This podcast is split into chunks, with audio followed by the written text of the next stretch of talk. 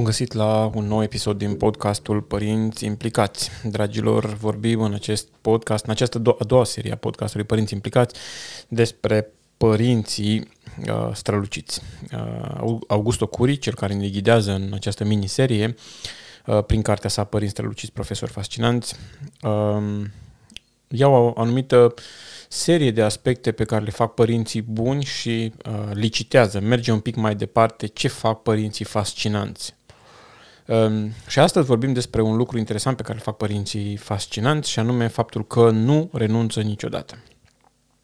Și pentru asta um, vom folosi, uh, pentru că și autorul o folosește, vom folosi ca punct de plecare și analiză pilda fiului risipitor, uh, care este scrisă în Biblie și în care lucrurile se întâmplă pentru o aducere în context uh, Citez, uh, sau mă rog, amintesc că um, un tată avea doi fii, uh, unul din ei la un moment dat cere partea sa de avere uh, ca să plece um, de, la, de sub autoritatea tatălui, um, să facă ce vrea el. Da? Și tatăl, ciudat, îi aprobă această cerere, îi dă partea sa de avere și tânărul pleacă, ajunge într-un anturaj care îi mănâncă toți banii, ajunge rău de tot, un timp în care pur și simplu uh, are loc o introspecție serioasă și decide să se întoarcă la tatăl.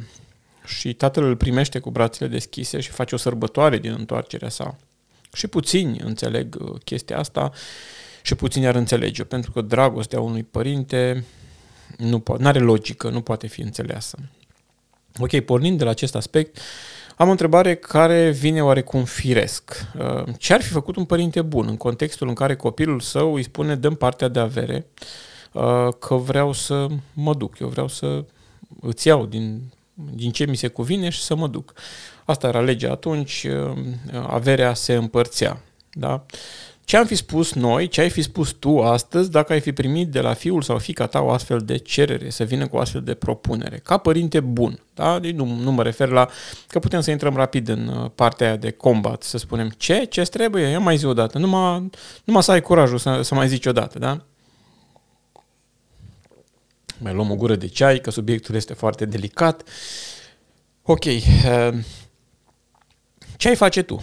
Ce aș face eu în contextul în care fiul meu, uite, fiul meu cel mare are aproape 19, 19 ani la momentul ăsta, ce aș face dacă mi spune, tată, uite care treaba, fă cumva în parte, decide cât e partea mea și dă-mi partea mea că eu vreau să plec.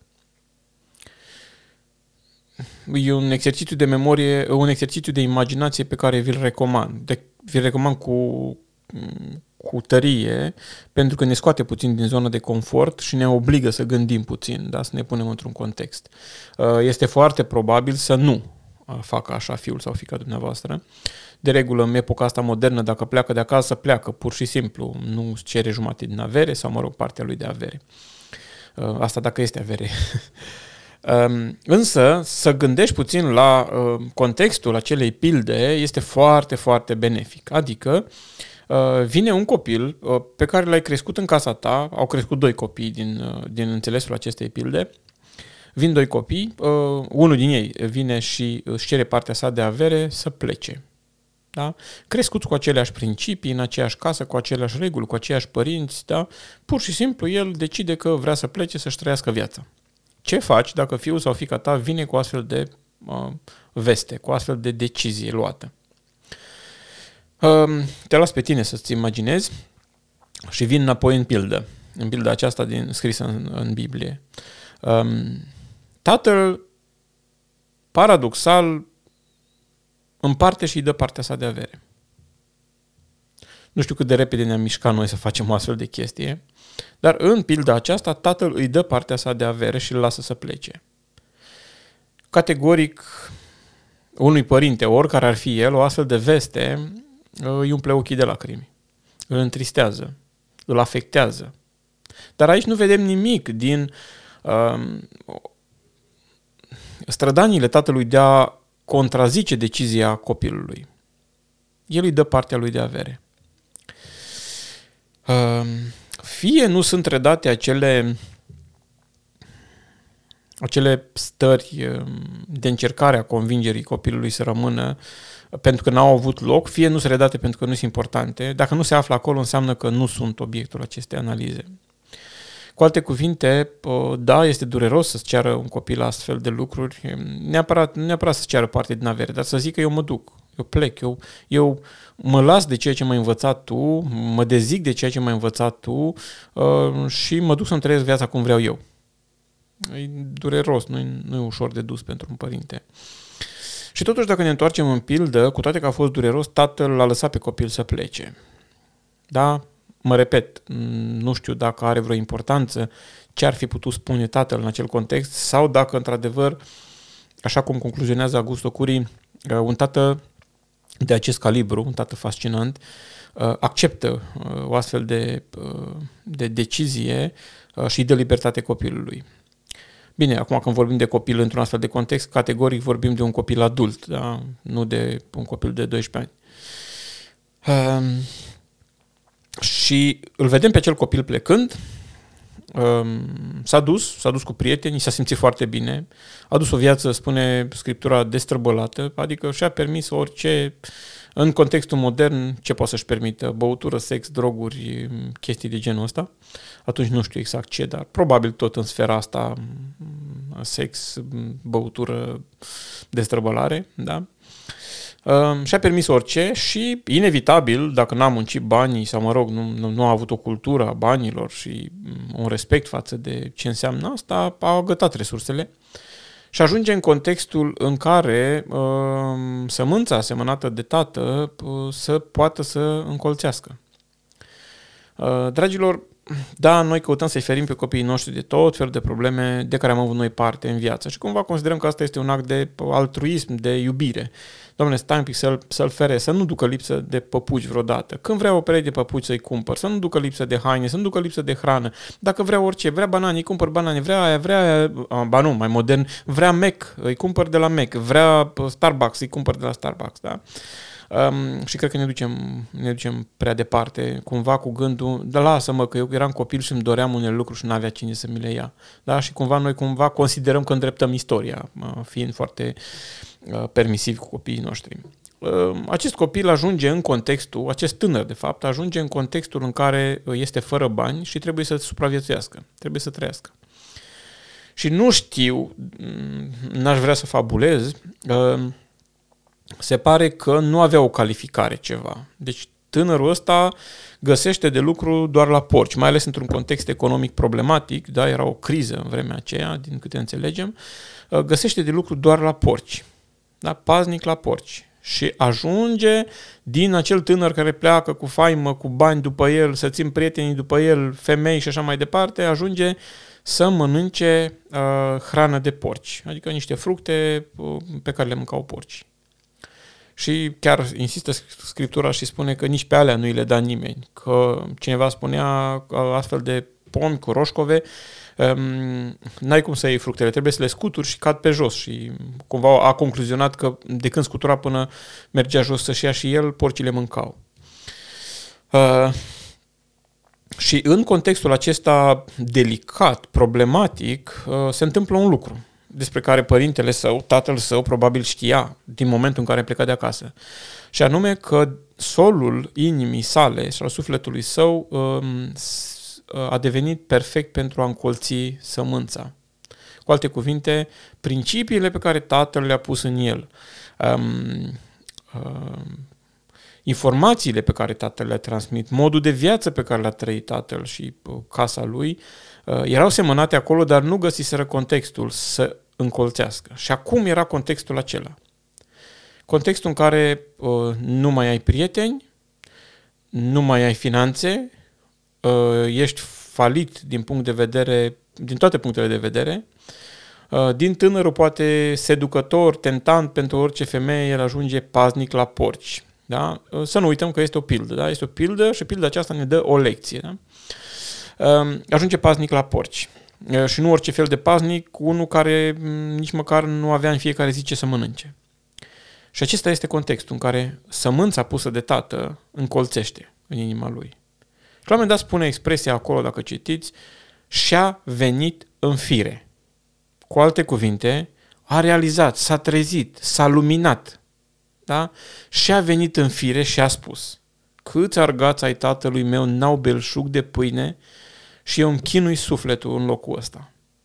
Și a venit în fire a realizat de unde a plecat, a realizat că principiile puse în el, a realizat că tatăl său i-a vrut binele și a dat seama că regulile tatălui său sunt bune, că modelul de viață al tatălui său este bun. A realizat că acolo a fost iubit, acceptat, primit și în consecință spune, ia o decizie și spune, mă voi întoarce.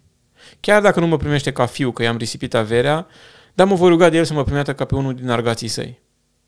De ce? Pentru că știa că acolo este viață, că în prezența Tatălui este bine, că principiile Tatălui sunt bune. Pentru că a plecat și a trecut prin viață prin tot felul de chestii, a experimentat tot ce a vrut el și a ajuns la concluzia că modul în care tatăl a procedat, modul în care tatăl a trăit, modul în care tatăl a făcut managementul resurselor a fost cel mai bun. Asta unii învățați um, spiritual numesc iluminare, momentul în care ți se aprinde becul. Psihologii numesc asta insight, momentul în care faci click. Wow, stai, de fapt așa stau lucrurile. Indiferent cum numim un astfel de moment, luminare, iluminare, trezire uh, și așa mai departe, este un moment crucial în viața oricărui om. Noi am vrea ca fi, fiicele noastre Uh, să aibă un astfel de moment de timpuriu, de la 12-13 ani, să aprecieze ce a făcut tatăl, ce face tatăl, ce face mama, să aprecieze ce, ce au, să fie mulțumitor, să fie... Nu-i rău dacă sunt copii așa și sunt, din fericire, foarte multe cazuri în care așa este. Însă există și cazuri în care există uh, răzvrătire, foarte multe. Da? Adică tinerii trec inevitabil printr-o perioadă a supunerii față de părinți și ulterior urmează o perioadă de răzvrătire față de autoritatea părinților, pentru că, de fapt, ăsta e ciclul normal al vieții. Numai că răzvrătirea asta la unii se manifestă într-un fel, la alții în alt fel. Inclusiv faptul că unii copii devin tacituni, că devin închiși, că nu mai vorbesc cu părinții lor, este tot o răzvrătire. Da? Alții se duc și au anturaje proaste, este tot o răzvrătire și așa mai departe. Și tatăl, în înțelepciunea sa din pilda aceasta, realizează că este o astfel de răzvrătire, dar este sigur de un lucru. A plantat semințe acolo. Așa că îl lasă pe tânăr să plece. E bine, dragilor, citeam astăzi un verset al Bibliei care m-a tulburat, m-a pus pe gânduri, care spunea ceva de genul acesta. Nu vă înșelați. Ce seamănă omul, aceea va secera.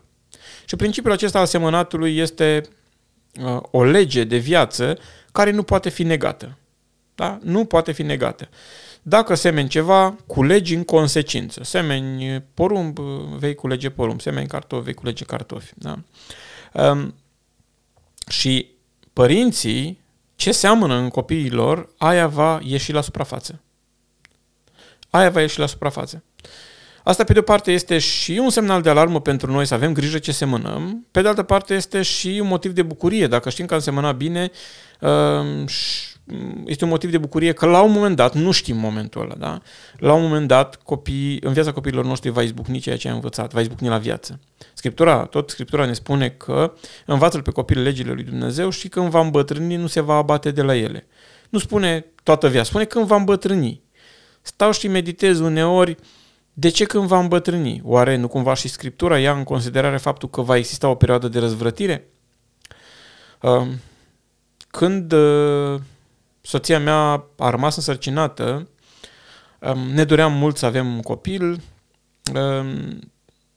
S-a întâmplat asta, s-a întâmplat ca Timotei să se nască la 2 ani după ce ne-am căsătorit noi și bineînțeles că până atunci era totul frumos, dar dintr-o dată am, ni, s-a, ni s-au aprins LED-urile în bord toate. Băi, ce facem? Că noi nu știm să fim părinți. Nu ne-a învățat nimeni cum să fim părinți. Și am început să căutăm diferite resurse, diferite cărți, să mergem la diferite cursuri, în speranța că găsim vreun om atât de înțelept pe fața pământului să ne spună, bă, uite, dacă aveți copii, faceți asta, asta și asta și o să aveți succes cu el. Da, am găsit foarte mulți învățători, foarte multe teorii, foarte multe chestii de parenting, atât de multe de ne inunda, ne inundau. Însă, pe măsură ce citeam, eram tot mai confuzi. De aceea am început să căutăm, dincolo de ceea ce am citit, în noi niște uh, niște resurse. Și vreau să vă spun că le-am găsit. Bineînțeles că este loc de mai mult, dar le-am găsit. Și primele lucruri pe care le-am învățat uh, și pe care am decis să le facem au fost următoarele. Unu, să trăim noi cum am vrea să trăiască copiii noștri. Principiul semănatului, fără vorbe, este ăsta. Dacă vrei ca fiul tău să fie respectuos, să vorbească respectuos cu toată lumea sau fica ta, fă așa. Vorbește respectuos cu toată lumea. Dacă vrei să, um, nu știu, să aibă o relație cu Dumnezeu, fii tu cel care ai o relație cu Dumnezeu. Da? Nu, nu o dictatură, nu o religie, relație cu Dumnezeu. Dacă vrei ca fiul tău să fie unul pasionat de citit, să te vadă mereu că citești. Dacă vrei să devină un bun meseriaș, să te vadă mereu că meșterești. Da? Dacă vrei să, vină, să devină fica ta o bucătăreasă bună, să te vadă că gătești și o implici acolo și pe ea. Da? Simplu. Principiul ăsta este simplu. Semănăm prin trăire. Și asta este cea mai eficientă metodă de semănare. Că noi vrem să semănăm mai mult prin vorbe. Da? Dar semănatul prin trai este cea mai eficientă. Atenție mare că asta este cu două uh, tăișuri. Semănăm în viața copiilor noștri și ce nu vrem. Adică noi în România suntem recunoscuți pentru o vorbă celebră. Fă ce, faci, fă ce zice popa, nu fă ce face popa. Și cumva ne-ar conveni ca mm, fiul sau fica noastră să nu copie de la noi lucrurile negative, lucrurile rele. Uh, și chiar avem grijă să le amintim mereu. Dacă un părinte fumează, de exemplu, îl va amenința și va încuraja pe copilul lui tu să nu faci ca mine. Vezi că dacă te prind, ce-ți fac eu ție, da? E bine, din păcate, știți ce funcționează aici? Ce face tata și mama, nu ce zice tata și mama. Da? De aceea, chestia asta ne obligă să ne asumăm identitatea de părinți și să avem o viață calitativă. Gândiți-vă că asta este sămânța pe care o semănăm în viața copiilor noștri. Viața trăită. Bineînțeles că există și alte lucruri pe care le semănăm, unele din ele sunt teorii vorbite de noi, principii pe care le semănăm. De exemplu, stabilim în casă că în, în zilele de școală, ă, la noi în casă este stabilit nimeni, nimeni nu se culcă după ora 9. Și este un principiu pe care nu-l negociem, sub nicio formă. Da? Excepțiile trebuie să, le rămână, să rămână excepții. Când excepția devine regulă, este o problemă mare. Uh, părintele este primul care trebuie să-l învețe pe copil, uh, care trebuie să-i, uh, să-i spună nu copilului. E contrar cu principiile modelele de parenting, care încurajează cumva că nu ar trebui să fie limitați copiii, da? să lăsăm să dezvolte geniul din ei, să iasă la iveală creativitatea din ei. Nu, copiii noștri au nevoie de limite. Limitele întăresc relația cu copiii noștri. Dacă nu au limite, devin anxioși, se dezvoltă diform, uh, nu au siguranță pe nimic trebuie ca la vârsta potrivită, atenție, nu uh, până la uh, viața de adult și poate și când se căsătoresc să ne băgăm în viața lor, trebuie ca la vârsta potrivită, uh, dacă ascultați primul episod din această serie, vorbim despre um, etapele în care noi părinții avem diferite roluri în viața copiilor noștri și prima este cea de furnizor, când îi dăm copilului ceea ce are nevoie pentru că el nu poate să-și procure, apoi intră în vigoare o altă etapă, nu, nu moare prima, rămâne încă în vigoare, perioada de gardian, uh, în care îi stabilim copilului limite în care trebuie să se miște. El are nevoie să-i spună tatăl și mama, uite, dacă te miști în limitele astea și tatăl și mama să vegheze, ești în siguranță. Poți să faci, poți să-ți dezvolți creativitatea, poți să faci tu ce vrei, uh, dar limitele astea le respecti. Da, una din ele să spunem că e micuț și spunem, nu ai voie la priză. Este o limită rea? Nimeni nu se gândește că e o limită rea. Da?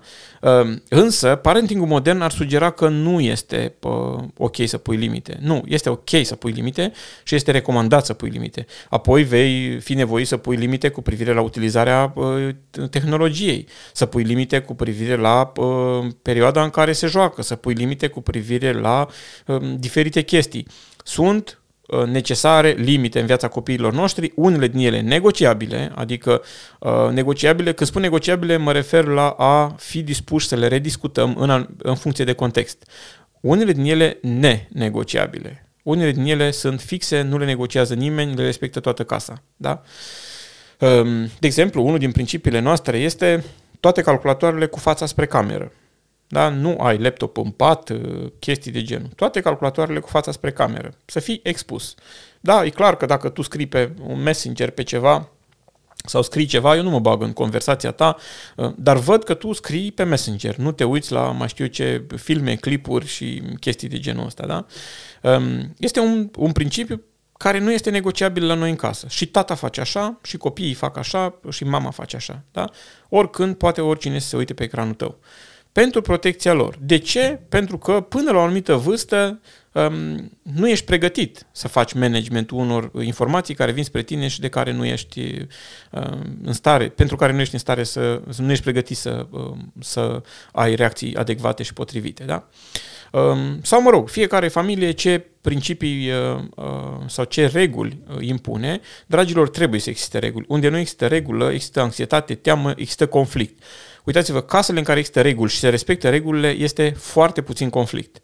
Casele în care nu există reguli, în care nimeni nu știe până unde se duce, cât se duce, când vine, când pleacă, ce face, um, sunt adesea încărcate de strigăt, ceartă și conflict. De ce? Pentru că dacă nu există reguli, nu ai la ce să faci referire. Dacă nu ai la ce să faci referire, te cerți, um, nu știu, irresponsabil și de fapt nu obții nimic niciodată. Trebuie să existe reguli și copiii trebuie să audă din gura părinților acele reguli și dacă sunt principii ale familiei, trebuie și părinții să le respecte. E bine, revin la pilda fiului risipitor, Uh, vorbim despre, în episodul de astăzi despre um, răbdare, da? despre faptul că un părinte, uh, un părinte strălucit uh, nu renunță niciodată. Un părinte strălucit are mereu. Și uitați-vă la acest tată care îi fiu plecat de acasă și el îl așteaptă. Și știe, îl așteaptă pentru că știe că se va întoarce, știe ce a semănat în el. Ei, chestia asta e sfâșietoare, sfâșietoare de-a dreptul. Să-ți plece copilul de acasă, să știi că e cu femei, destrăbălare, droguri, mașini, eu știu ce aventuri mai are și tu să stai acasă să nu te duci după el.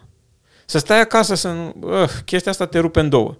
Nu știu cum ați face dumneavoastră, dar eu cred că n-aș putea să nici, nici acolo, nu știu dacă tatăl a dormit, habar n-am, dar probabil am avea nopți albe, probabil ne-am duce, am căutat, am spionat pe unde a intrat, cu cine îi, ce face, am încercat să-l prindem, să-l aducem înapoi acasă, să explicăm încă o dată cum stau lucrurile, poate l-am certat, poate... Aici vedem că tatăl nu pleacă de acasă, îl așteaptă acasă.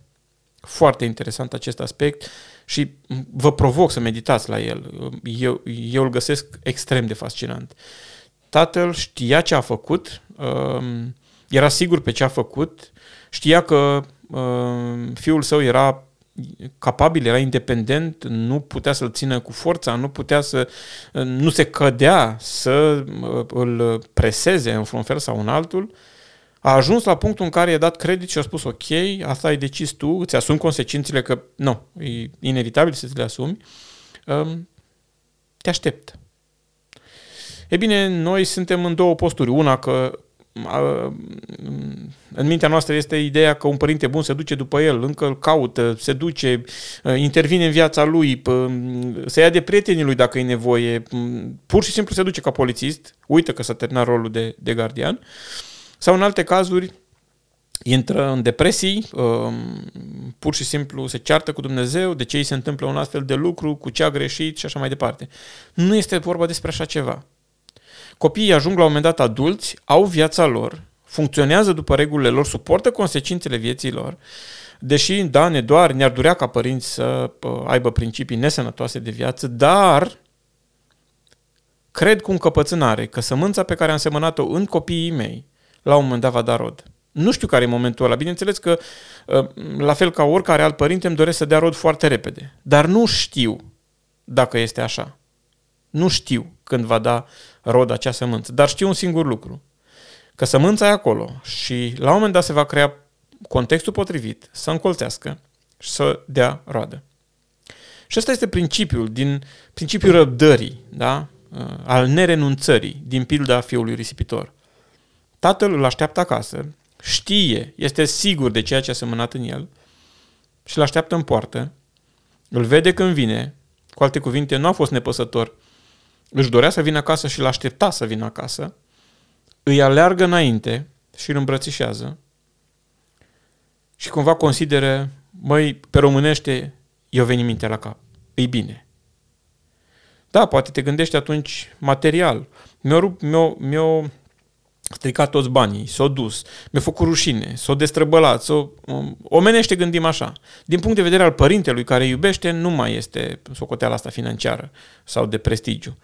Din punct de vedere al părintelui care iubește, el îl iubește pentru că știe că omul acela a devenit om. A trecut de perioada de răzvrătire și sămânța pusă în el a încolțit. Va trăi, a venit la viață. S-a luminat. Da? Și tatăl de asta se bucură. Că în inima acelui copil a încolțit sămânța bună pusă în el. Asta nu înțeleg oamenii și nu este de înțeles. Adică o astfel de dragoste este ciudată. Fiul cel mare cumva vede chestia asta și spune, bine, bine, o venit rătăcitul ăsta și pentru el faci petrecere și așa mai departe și pentru mine n-ai tăiat niciodată măcar un berbec să mă bucur cu prietenii mei. A devenit gelos pentru că nu putea să înțeleagă ce înseamnă să încolțească acea sămânță în, în inima acelui copil. Dacă vă uitați, și în inima fiului mare, uh, în inima celuilalt fiu, uh, era răzvrătire. Cum adică tatăl, cel mai probabil fiul um, uh, rătăcitor uh, a obținut acea luminare, acea um, venire, a încolțit acea sămânță, poate în fiul mare încă nu, dacă înțeleg bine uh, pilda aceasta.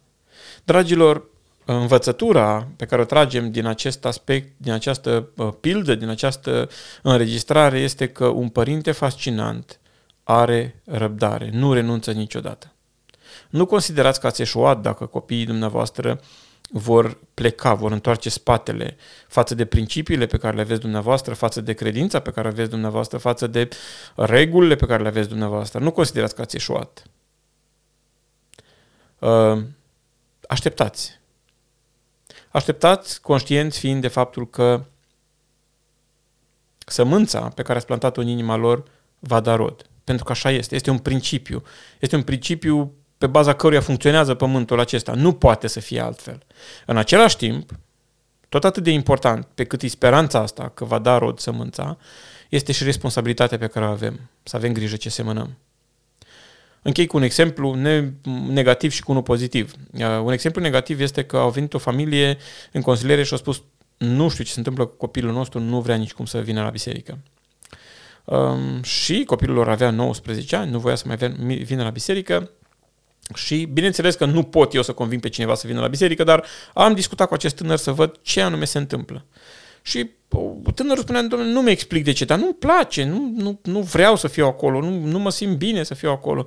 Și printre altele am întrebat anumite lucruri. Cum se întâmplă, ce se întâmpla duminica când mergeau la biserică, cum era programul după ce veneau de la biserică acasă, um, ce se discuta, ce se făcea. Și am aflat că părinții întotdeauna aveau ceva de reproșat după ce veneau de la biserică, de comentat. Era o stare de tensiune de fiecare dată, fie referitor la cineva din biserică, fie pur și simplu plutea o tensiune în casă.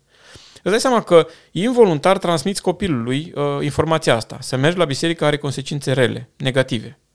Nici măcar nu și-a pus vreodată în mintea sa copilul sau problema asta, dar am observat principiul ăsta și nu l-am observat doar o dată, de mai multe ori. În același timp, un caz pozitiv, um, o familie pe care o cunosc uh, întreabă um, cum de copiii voștri citesc. Eu nu pot să-i opresc de la calculator și de la cum să citească atâtea cărți. Copiii noștri au, fiecare din ei au teancuri de cărți la capul, la capul lor pe pat um, uh, pe care le citesc. Și um, le-am spus la modul onest, nu știu cum, ne văd pe noi citind. Și este un exemplu pozitiv. Ce vrei să facă copilul tău, fă tu. Asta va face. Dragilor, în încheiere, semănați sămânța care trebuie în inima copiilor dumneavoastră și ca părinți străluciți, dacă vreți să fiți părinți străluciți, fascinanți, înarmați-vă cu răbdare și nu renunțați niciodată. A nu renunța niciodată nu înseamnă bătaie, să te duci după el, să-l aduci, să-l scoți din crâșmă, să nu știu ce. Îmi pare rău să aud că sunt și astfel de cazuri. Există. Dar în același timp, dacă s-a dus pe un astfel de drum, lăsați-l să se ducă.